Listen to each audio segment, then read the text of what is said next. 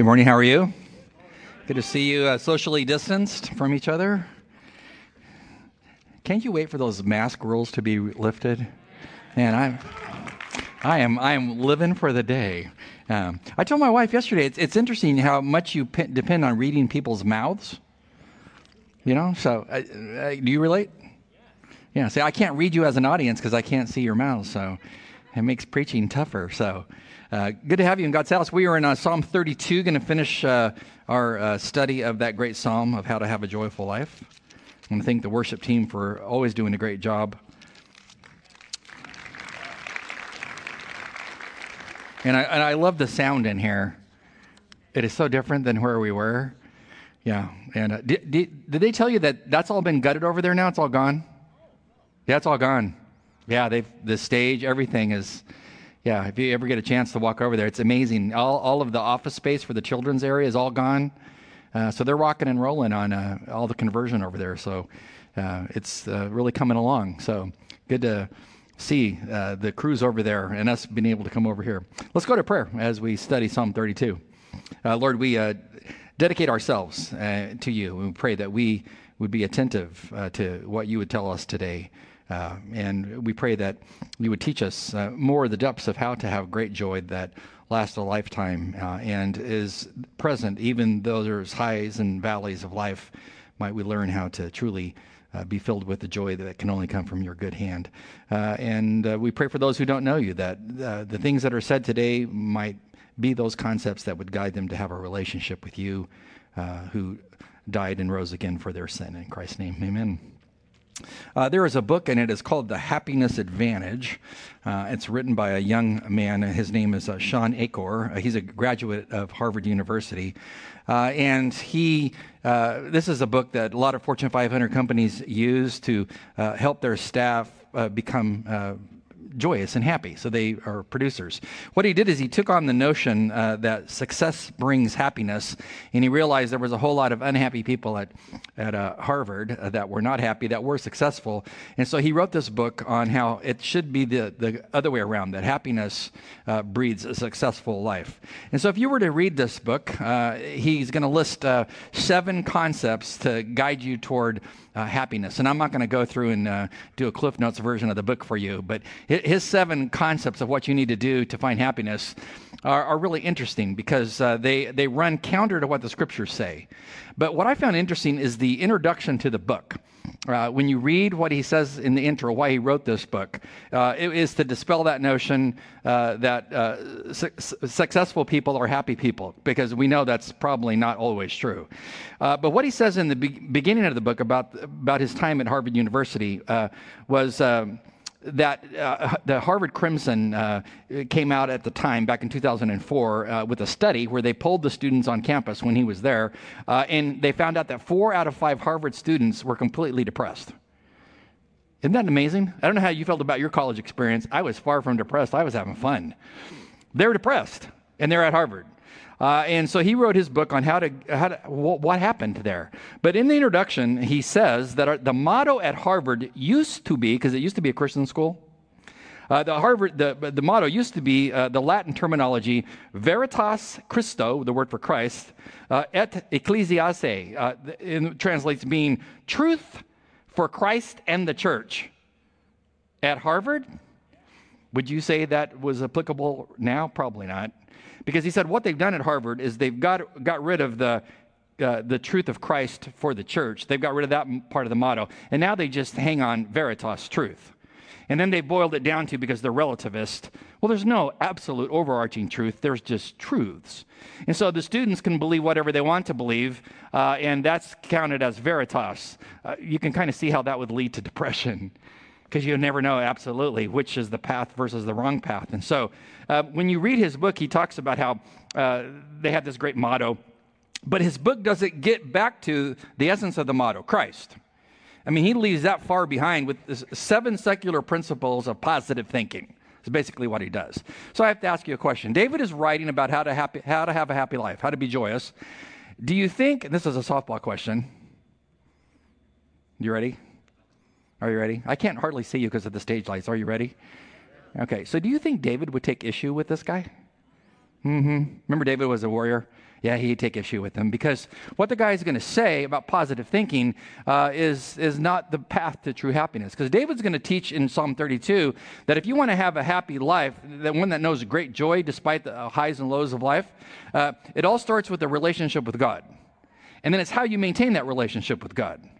And so he's going to say, and I'll present to you the principle that we presented last week from this passage, just the main idea. So I'm putting the cookies on the lower shelf to tell you. If you walk out here today and go, what was he talking about today? Well, here, here's the main idea a, a, joyful life is what kind of life? It's mournful. It's mournful. Mournful over what? Sin. Sin. See, once I come to a faith relationship in Jesus, and I invite him to be my Savior, and he saves me, I have positional holiness as a person. I'm saved. He's forgiven me. But, but I, now I've got to get my practice, my daily practice, to match my lofty position. That's a problem, isn't it? Because you have a free will and you choose to follow him sometimes and you choose not to follow him. And so David is talking primarily to Christians, God followers, God-fearers, and he's telling them in your relationship with God, how do you maintain a, a happy life no matter what? So let's review, because it's been a week since we talked about this. The other three principles he already mentioned. Uh, uh, this confessional type life uh, should focus on three things. Number one, joyful living focuses on praise. What kind of praise? Praise that God Almighty, in His holiness, forgave me of my sin. That, first and foremost, makes a person uh, happy when they understand what God has done for them. Number two, uh, he says that joyful living focuses on the past. Uh, did your parents ever sit you down and say something like this when you're asking them for wisdom and counsel? Or maybe, maybe you didn't even ask them, but your dad says something like this Well, when I was your age. You ever hear this? I think it's in the Bible somewhere in the Torah, uh, when I was your age. And then what's coming after that? Instruction on don't do what I did, which was, you know, lame. Do, do this over here. Most students that are younger are looking at their parent going, hey, man, you just don't understand our age you know, you're out of touch, dad, etc. But, but David's going to say, hey, if you want to get into happy, joyous living, remember the past that when you sinned and you didn't confess, it didn't go well for you. Remember I told you about stealing the math book and I can't do fractions now and all that stuff, and I confessed? Were you here last week? Yeah, kind of shocking, isn't it? Yeah, well, yeah, you've done your own sin, right? You stole the science book or something. Uh, yeah, but but if you remember the past, I didn't confess and I was miserable, but when I did confess, it was joyous. So point three is uh, joyful li- living focuses on the provision, which is the forgiveness of God. So that when you didn't confess and you struggled in your inner being with something matter with my life, and I think it's got to do with my sin, I feel terrible, but you don't confess it, it's like your bones ache, he says. But when you do come to God and say, God, I have sinned, he looks down from heaven and says, Well, it's about time. Let me forgive you, son, and restore you. Now, to that, David is going to add a couple more concepts. Uh, verses 6 and 7 and verse 10 all go together. Here he's going to say joyful living also focuses on the protection. The protection from who? Is the question. Notice what he says. For this cause, which is a, a, a, Hebrew statement, it's emphatically placed in the sentence to explain to you the result of what he just said. So, the result of having a confessional life uh, should cause you to think about the protection of God. For this cause, everyone who is godly shall pray to you, God, in a time when you may be found. Surely in a flood of great waters they shall not come near unto him, the person in question. For this cause, this based on this forgiveness, God, you give, uh, somebody who's godly should pray to you when you can be found. This is, this is very interesting because the implication is here is somebody who's not godly. Remember, who's he talking to contextually? Christians or non Christians? What say you? Hmm? He's talking to believers. So he's saying believers that are godly, when they see the sin they've committed and they confess it, uh, they, they've come to God uh, when he may be found. Which means if I'm a Christian and I'm getting engaged in sin willfully and I choose not to repent of it, then God may not be found. Now, I know you can say theologically, God is omnipresent. That's impossible. Well, he's not talking about that. He's talking about relationally. Your sin impacts the intimacy you have with the Father. So he says, God is convicting you of a sin you're committing and you're not confessing it. It may get to the point where you may not find God. Like, like when you pray and you say, Well, God doesn't answer my prayers. But, but if you're sinning, he's going to pull back from you. I mean, think about when you were a child and with your parents. If you willfully told your parents where to get off, how'd that go for you? Not well. Trust me, I did all these things. Uh, and you just told him, no way, I'm, I'm, I'm doing this. And, and so he said, well, just like a parent would pull back, God will pull back uh, for what reasons? I'll give you two reasons why God would pull back when you sin and you don't confess. Number one, he's absolutely holy. If you absolutely prove, pursue that which is profane, don't expect for him to sit by and say, hey, I'm going to have a, a, total part of that. No, he's not. So he may pull back in that sense. Number two, uh, he will get, uh, get your attention like a father would. He may, if your father was ever silent after you did something, it's kind of ominous, is it not?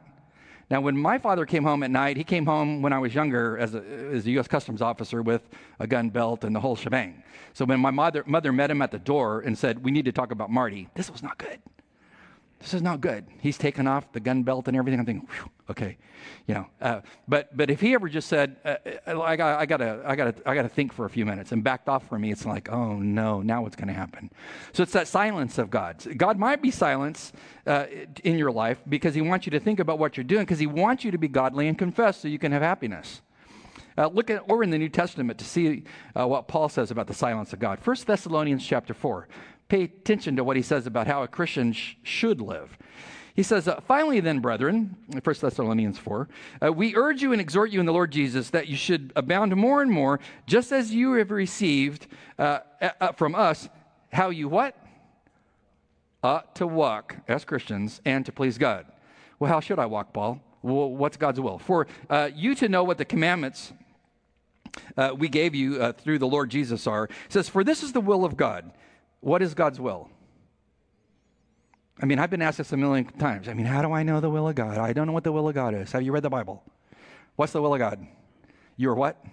Sanctification, your daily holiness. He says God's will is that you would be more holy uh, today than you were yesterday. God's will. So he, he says, pursue sanctification. And how should I go about doing that? That you abstain from, he says, let me mention one sexual immorality or uh, porneia. Any, if you study the lexical meaning of the word, it's any kind of uh, sexual relationship outside the bonds of holy matrimony is sexual immorality. He says, uh, abstain from that, flee from that, run from that. That each of you should know how to possess his own vessel uh, in sanctification with honor, not in the passion of lust like the Gentiles who do not know God.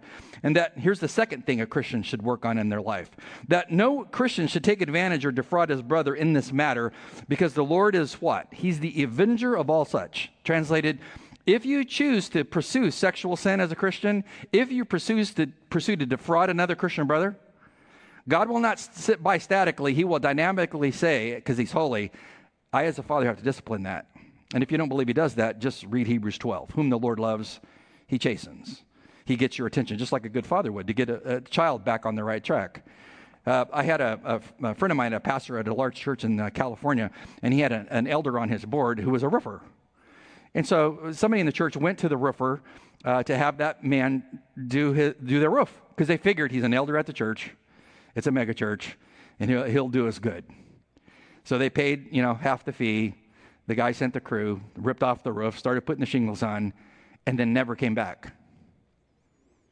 So if you're the parishioner, what are you going to do? Change churches? So he, he, he calls the guy in question and says, Hey, you guys coming back? No, we're not coming back. He, he never came back. He just took the money. Didn't finish the job. So the, the parishioner then went to the pastor and said, uh, Could you talk to your elder? He's a spiritual leader. This is, you, he's defrauding me. See, God's telling you if you defraud another brother and you do it willfully and you don't repent of that, it's going to kill your joy, and God will be the avenger, meaning he'll do something to rattle your cage to get you to repent. And, and David is speaking from experience. So God will bring discipline. So notice in verse 6, he says, For this cause, everyone who is godly shall pray to you in a time when you may be found. So if God's tapping you on the shoulder, hey, that's sin. You need to repent of that. Then repent. He says, If you do, surely in a flood of great waters, they'll not come near you. The flood of great waters, this is not from the devil, this is from God. Uh, grammatically, this is called a metonymy of the cause for the effect. The cause is the flood, the effect is the discipline of God. What is he saying? If you lead a confessional life insensitive toward your sin before God's holy throne, asking God to forgive you, the flood of his discipline will not come near you. What's the implication? If I don't live a confessional life, his discipline will come to me, and it will be like a flood. And when you're sitting there wondering what happened, God's speaking through the adversity to say, you need to repent. So joy comes from that sensitivity. So God, uh, God's being real here. Verses 7 to 10, notice what he says. He says, if you lead a confessional life, what, is he, what does he give you? He says, uh, you, well, you get God as a hiding place. He says, you are my hiding place. In the Hebrew, it says it's a secret place. Uh, he says, You shall reserve me from trouble, and you shall surround me with songs of deliverance. He says, If you lead a confessional life, God will become your hiding place. Hiding place from who? God. Remember who's he talking to in the passage? Christians, believers who are getting out of sync with their walk with God. And he says, if you get in sync through confession, God will forgive you. If you don't, he'll discipline you because he loves you and call you back. Uh, and, and if you do have a confessional life, God will be like a secret hiding place that he will not bring his discipline to you because, uh, because you're living a holy life. He says, You shall preserve me from trouble. The Hebrew word for trouble here means to be in a tight place. Are you claustrophobic? How many would say, I am totally claustrophobic? I know my wife is. I, it's hard to see. Really? Claustrophobic. Yeah. That's why you like this giant sanctuary, right? Yeah. Um, uh, a couple months ago, uh, I had to have an MRI done, and I've had them done years ago when I was younger. And so I had to have an MRI done on my head because of pain I was experiencing. So, so, so I, they couldn't find the source, so they went in there to see what it was. So I went in, and I knew the drill, so I went, in, and went into the tube and everything, and they, they put that uh, face shield thing on you with headphones and told me what kind of music do you want to listen to and all that kind of stuff. And so they, they were sending me in there, and they gave me a, a, a button I could push if I wanted to escape. And I'm thinking, man, I'm tough. You know, I'm not going to push that button. yeah.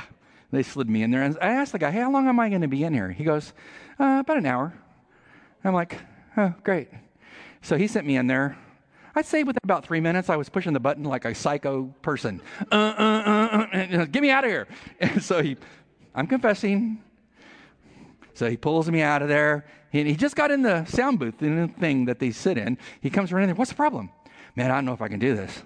I mean, I, that thing over my face, the headphones, I can't see the little mirrors looking back down. I mean, I'm in this tube. I mean, I'm down in the tube. I mean, way in it. I'm like, I don't know if I can do this. Uh, he goes, Well, just sit up, have a Zen moment or something. I'm like, Well, no, I, I need to pray about it. I need to talk to God. But so I just I said, okay, let me focus for just a little minute, and uh, I think I can do it. So he sent me back in there. I was in there for like an hour and 45 minutes.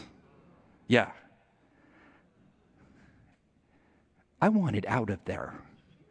It was a tight place, place because that, that's what trouble is, isn't it? Trouble's like a tight place. I mean, get me out of here. What's I gotta give me escape button? But I was I was I felt too bad like if I started pushing the button again. So I was just like, okay, I'm not gonna do it. I'm just gonna endure this thing. I'm just gonna focus. he says, if you if you lead a confessional life, God will uh, preserve you from tight places, brought about by God trying to get your attention through the tight place. That's what they're from. Notice what he says in uh, verse 10. It says, Many sorrows shall be to the wicked, but he who trusts in the Lord, mercy shall surround him. God will surround him if he lives a confessional life. God's going to be your source of help in a time of trouble. He says, if you lead that confessional life, God's going to bless your life and give you joy. Remember Ananias and Sapphira in Acts chapter 5? Remember that story? At the beginning of the church age? And they come to the, uh, the disciples and they tell the disciples, We sold some property and we're going to donate all the proceeds to the church. And then they didn't. They lied and they kept back part of the money because of greed. What happened to them? Well, they died in succession. God removed them at the beginning of the church age because they did not repent of their lying. It says in Acts 5, they didn't just lie to the disciples, they lied to the Holy Spirit. Go read Acts 5. And so God took them out because He said, I'm going to have to discipline you because of the nature of your sin. Lying and deception can be a sin will eat through the church. I can't have that. So I need to make an example out of your sin. They should have hid themselves in God instead of hiding themselves in their love of money. And David says, God wants to give you great joy, but you must lead a confessional life. In, in uh, Ephesians chapter 5, uh, notice what Paul says about how you should live your life of holiness. Here's what he says. Verse 18. He says, Don't be drunk with wine, which is dissipation, but be filled with the Spirit uh, speaking to one another in psalms, hymns, spiritual songs, seeking and making melody in your heart to the Lord. Don't be controlled by wine, but be controlled by the Spirit. When you become a Christian, you get the indwelling of the Holy Spirit. I mean, He comes and t- takes uh, uh, control of you. He comes to reside with you. 1 Corinthians 12, 13 says he baptizes you into Jesus. Ephesians 1 13, 14 says, He's like your engagement ring that one day you'll see Christ face to face. In Ephesians 4 uh, 30, after he lists, lists a whole bunch of sins that, that Christians commit in verses 25 to 29, he says, When you sin like this, you grieve the Holy Spirit by whom you're, you're sealed till the day of redemption. That's why I believe in eternal security. He's not going anywhere, but you grieve him. So if you challenge the holiness of God, uh, he's not static, he's dynamic. But he says, if you do lead a life where you seek his daily filling, God, control me, control my mind, control my mouth, control me, fill me. That's, that's different than indwelling. Indwelling is point in time. Well, filling is a daily thing where you yield to the Spirit. What does it say that he gives you?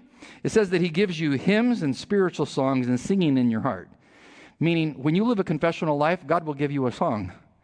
A song to go, man, that is, that, that's between me and God a special song. I don't even know how many times God's given me songs in my Christian walk that's just between me and Him. And when you get that song, you know it's from God because it's like an anointed song. And sometimes it's emotional when you get the song. And you may not even be ready for it, and God gives it to you. I want to share with you a song God gave me one day, not, not long ago. Um, it's just too good. I am just played a little minute clip of it. But this is the kind of song God would give you after confession to say, Yeah, I'm there for you. Here's a, here's a clip. You say, Lord, I want to live a confessional life. What's he say? I'm going to forgive you. And when you're not expecting it, I'm going to give you a song. And that song is going to tell you about me. I mean, when I first got that song, Pastor Michael sent it to me and said, Have you ever heard this? You need to watch this. And I was sitting at my desk when he sent it to me. I mean, I, I just started tearing up and crying when I heard it. Because there's nothing better than Jesus, right? Because what's he do? He takes a sinner, he puts you back together, and he blesses you with joy. That's what David is talking about that, that kind of protective joy. Number two, a joyful living focuses on the promise, verses 8 and 9. God gives you a promise. What's his promise to you? Puts it in the first person. What does God promise you? He says, I will instruct who? You. I will teach you in the way that you should go. So if you want to know the way of God, just read Proverbs. Choose this way, not that way. Uh, choose the wise way, not the foolish way. He says, I will instruct and I will teach you in the way that you should go. I will guide you with my eye. Um, I mean, think about God guiding you with his eye. Not that he really has an eye like we do, that's an anthropomorphic term applied to God. Uh, but think about God guiding you. Think about our, our greatest satellites and what they can, pictures they can take. One of my friends, uh, it was a pilot uh, many years ago for the Air Force, flew Blackbird spy planes. And after he retired and was a colonel, uh, he, he told me just how good of pictures he could take uh, when he was assigned to a given area uh, where he flew. Uh, think about what they can see from space, but just think of what God can see, who, who knows your life from the beginning to the end. He says, I will guide you. As your confessional, I will guide you. But he says, in the meantime, I promise to teach you. Live this way, it's as holy. This way is godless. Live this way. The problem is, um, we have a free will. Uh, and David knows that. Uh, and he says, I'm going to. Um, be honest here. He said there's a, a, a, we have the option to choose to follow or choose not to follow on any given day. So what does he say? Well, he says, let me give you some advice of this God who's promised to teach you the way. By the way, coming to church is dangerous. In what way? Do you understand this? I just told you what God said you should do. You should live a confessional life that leads to joy, and now you know what you need to do. And so he says, uh, let me give you some advice from my past. Don't be like these two animals. And so here's, here's, here's what he says He says, Don't be like a horse or like a mule, which uh, have no understanding, which must uh, be harnessed with a bit and bridle, else they will not come near you. I don't know about you, I am not the horse whisperer. I mean, if you put me in a corral with horses, they are not going to come to me. Uh, have you ever ridden a mule? This is the quietest church of all time. And as the lights are low, I'm just kind of sitting back and gelling and thinking, Are you hearing me? He's saying, don't be like a horse and don't be like a mule. When I, uh, when I was 27 and Liz was 25, uh, between my master's degree in Hebrew and my working on, starting work on PhD in Hebrew, I needed a break academically, just kind of rest. So we went to a dude ranch. Uh, shaking her head. Um, we went to a dude ranch. We're from San Diego. We don't know about horses. So we go to the dude ranch outside of Houston for a week. And on day one, we paid for a personal guide to take us on a horseback ride. And so we went out into the middle of the boonies in a pine forest and jumped on these two horses. And the guy looked at me and he said, You want this thing to run?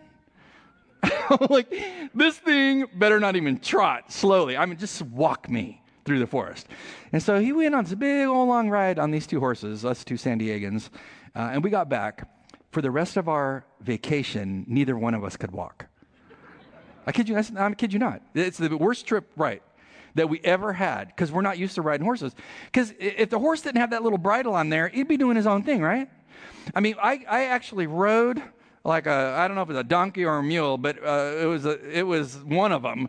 Uh, when I was in Israel, the first time right after 9/11, and I took a tour group over there with people, uh, and we all got donkeys on the on the Arbel cliffs in the Golan Heights, thousands of foot drop down to the Sea of Galilee. And the, and the Jewish people there that we, we jumped on these burlap bags over the backs of these donkeys, and they said, you know, uh, there are two words you need to know. you know, and they gave this word means go, this means stop. Okay, what was that word? Okay, what's that? And so they told us the word, and the words kind of sounded similar. And I know Hebrew, but I don't know modern Hebrew. So, so we took off. Our whole tour group's going to the side of this mountain. And my friend and I, Rick Seeley, the, who's the head of homicide, my best friend, we're, we're at the front of the pack trying to get our donkeys up this hill, but it's hard to ride a donkey straight line. And we look back down the mountain, and all of our tour group is all over the mountainside come on, come on. And we get to the near the cliff, and I ask my friend Rick, what? Because my donkey's still going. And I'm like, what's what's the word for stop? I don't know. what, what's the word for go? I, I don't remember. So we both just jumped off our donkeys and tied them to trees. See? Okay, because like, what do donkeys do? They don't do what you want them to do. What are we like as people? Hmm? Okay, I know there's probably no one here like this, but uh, stubborn people. Remember, like stubborn people? Like stubborn as a what? Like a mule? Yeah. You know, when God tells you, eh, you need to confess that, and you're like, not today, I'm not. No way. I've been doing that sin forever. I'm not confessing that. God's like, you need to confess that. It's robbing you of your joy. I'm, mm, yo, I'm digging my hoofs in. I'm sitting down. I'm not moving. Is that you? Are you, are you like, a, like one of those horses just running all over the place? God says, that, don't be like that, because if you live like that in your Christian walk, it robs you of your joy. What, what's the solution? Live a, live a confessional life. I say, God, sorry for me being stubborn and doing this kind of sin. I've, I've defamed you. I repent of that. When you repent of that, God forgives you. Uh, and then you get the wonder of uh, the last point here, which I close with. What do you get? Uh, what does He challenge you to do? If God's forgiven you, and you said, I don't want to be the donkey anymore. I don't, I don't want to be that mule going against you, God. I don't want to act like a horse with no bridle. What, what, do you, what does he say you should do? Uh, be joyful and praise God. Uh, this is how he started. This is how he's ending on, on praising God. And in rhetorical terms, this is called inclusio. Inclusio is a rhetorical device in Hebrew uh, where you, you, you, how you begin and is how you end.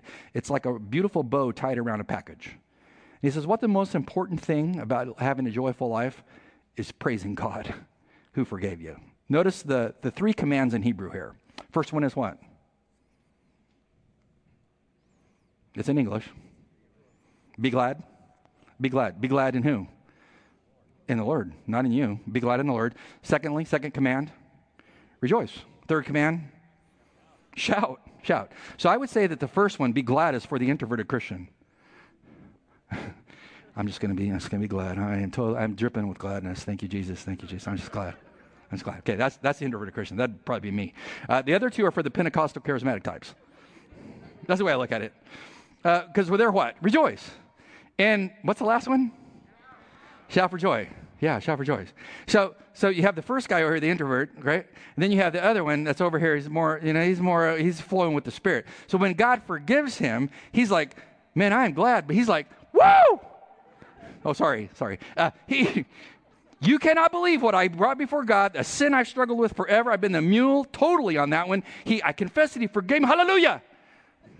Matt, can you imagine if I preached like this? Yeah. I mean, passion. When is the last time you got that excited over God forgiving you? Well, you know, I confessed this thing and He totally wiped it clean. Praise God. Amen. Or, you cannot believe what He forgave me for. What he forgave my husband for, what he forgave my wife for, what my child for, what, what I did to my parents. I pastored my parents for 19 years in California. Constantly after services, they came to me and they said, You did that? and my dad's a federal agent. I'm like, uh, yeah, I did that. I just never told you what I did. Um, it's, it's like when you get forgiveness from your parent, it's like coming clean. It's exciting, isn't it? But we're also still educated, are we not? After today, we should have a total Pentecostal church, right? I'm just saying. So, what does God want from you to do, to, for you to do in your life? Uh, to give Him praise when He forgives you, to be excited about it, to be excited about it. And how do you get to a point where you want to praise God? You confess. And when you confess, He forgives, He restores, and then He puts wind in your sails called joy. Uh, and then you head back out in life uh, to take on the next round of uh, sin that you want to get victory over. You should know exactly what you should do when you leave this house of worship. You say, God, I'm the mule, and I need to confess. And God's going to say, Well, it's about time, and I've been waiting for you, and I'm ready to forgive. Let's pray. God, thank you for the scriptures. David uh, was a real man. Uh, he had many, many uh, sinful um, chinks in his armor, and we all can click them off. But uh, we're no different. And uh, we pray that those things that we have done or that we are doing, that you might convict us, we might listen, we might turn to you, we might confess, not, and, and realizing that you're not only going to forgive us, you're going to restore us, and you're going to give us a joy because things are right with you now. And we pray that you would uh, move people here today to, to develop that kind of inner confessional life, realizing the value of it. And for that person that doesn't know you, that's either watching online or in our body today, that doesn't know you, doesn't know the joy of walking with the God who came and lived and died and rose for them, might this be the day they turn their life to you in Christ's name. Amen. Good to have you in God's house. It is beautiful out there, is it not? It is. So if you want to hang out and talk uh, with each other, feel free. You're dismissed.